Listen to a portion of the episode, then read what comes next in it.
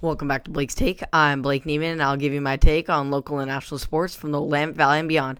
I hope you all are having a great start to your week. Welcome to a new week of uh, sports, and uh, I know you all are probably running what this little uh, band aid thing is on my nose, uh, but things happen.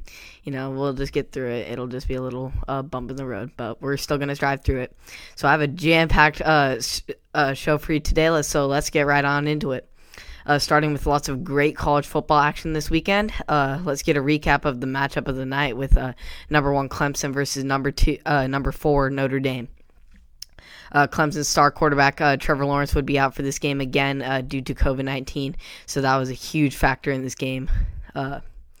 Kyren Williams would get a fantastic start for the Fighting Irish with a 65 yard touchdown run on the second play from scrimmage. Then the Tigers wouldn't respond until Uiagalelei uh, would connect with Cornell Powell uh, late in the first to put the game within one score.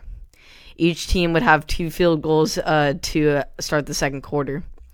Then late in the second, uh, Etienne would fumble the pitch and get the ball taken away by the Notre Dame defense, who would run it back for a touchdown to give Notre Dame the two score lead at halftime. Uh, then Clemson would start off the half with a field goal uh, to put the game within one score. Then later in that quarter, Uiagalelei would connect with Davis Allen to tie things up 23 apiece and get the momentum going for Clemson. Uh, nothing would really happen besides some field goals uh, until late in the fourth quarter, where Travis Etienne would punch one in for the Tigers with three and a half minutes remaining to take the lead.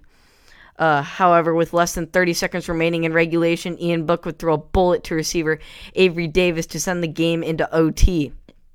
Things were just getting wild. In the first 13th, both uh, teams was exchange a pair of rushing touchdowns to send the game into double OT, where uh, Kyren Williams would punch one in to start uh, the double overtime to give the fire, Fighting Irish uh, the 47 to 40 lead.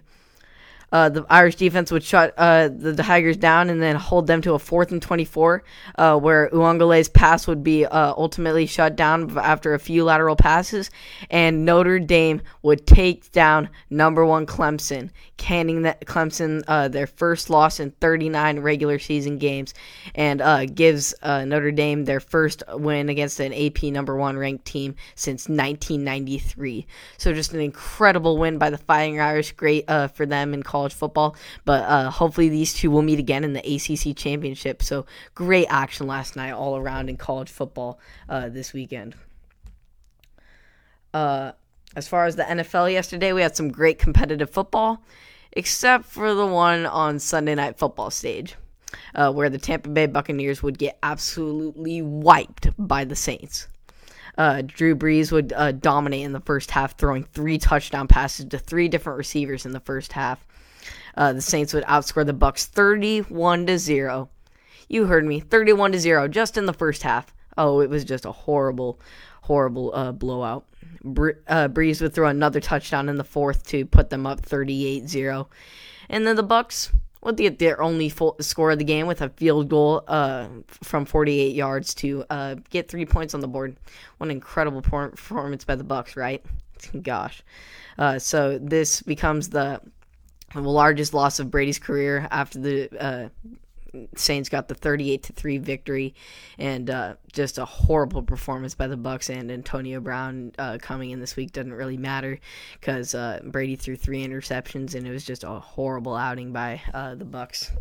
So uh, as far as the rest of the NFL is actually uh, pretty competitive though. the Steelers remain undefeated. the Vikings beat the Lions. The Bills uh, got a key win over the Seahawks to hand uh, the Seahawks their second loss of the season. The Ravens would get a good bounce back from last week. Uh, the Falcons keep on improving.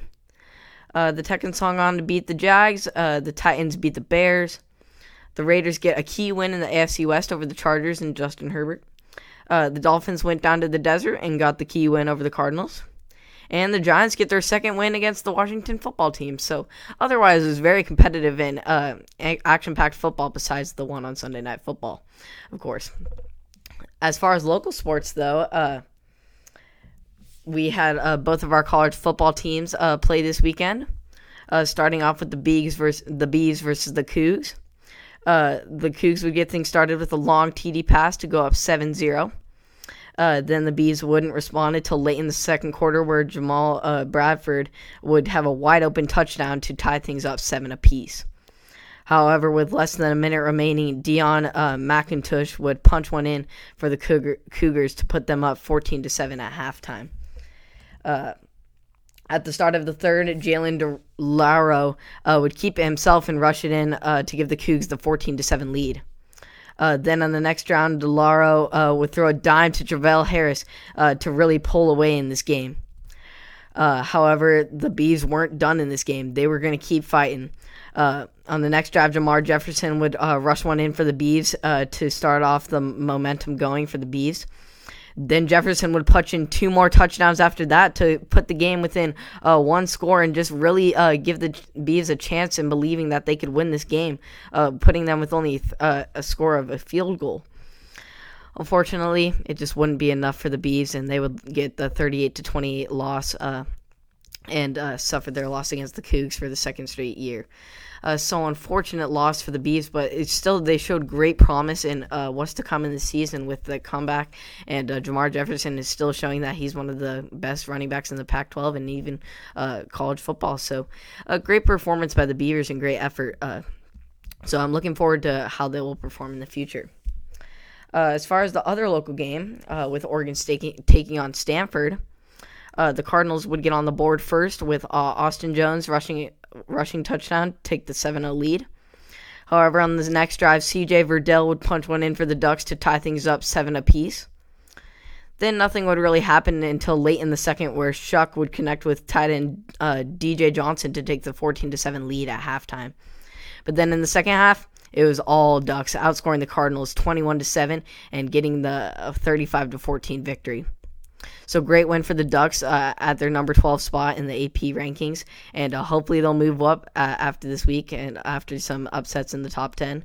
Um, so hopefully they can uh, keep on improving, keep on winning, and uh, maybe even get a college football uh, playoff spot for the Pac-12. So we'll see how it turns out for them.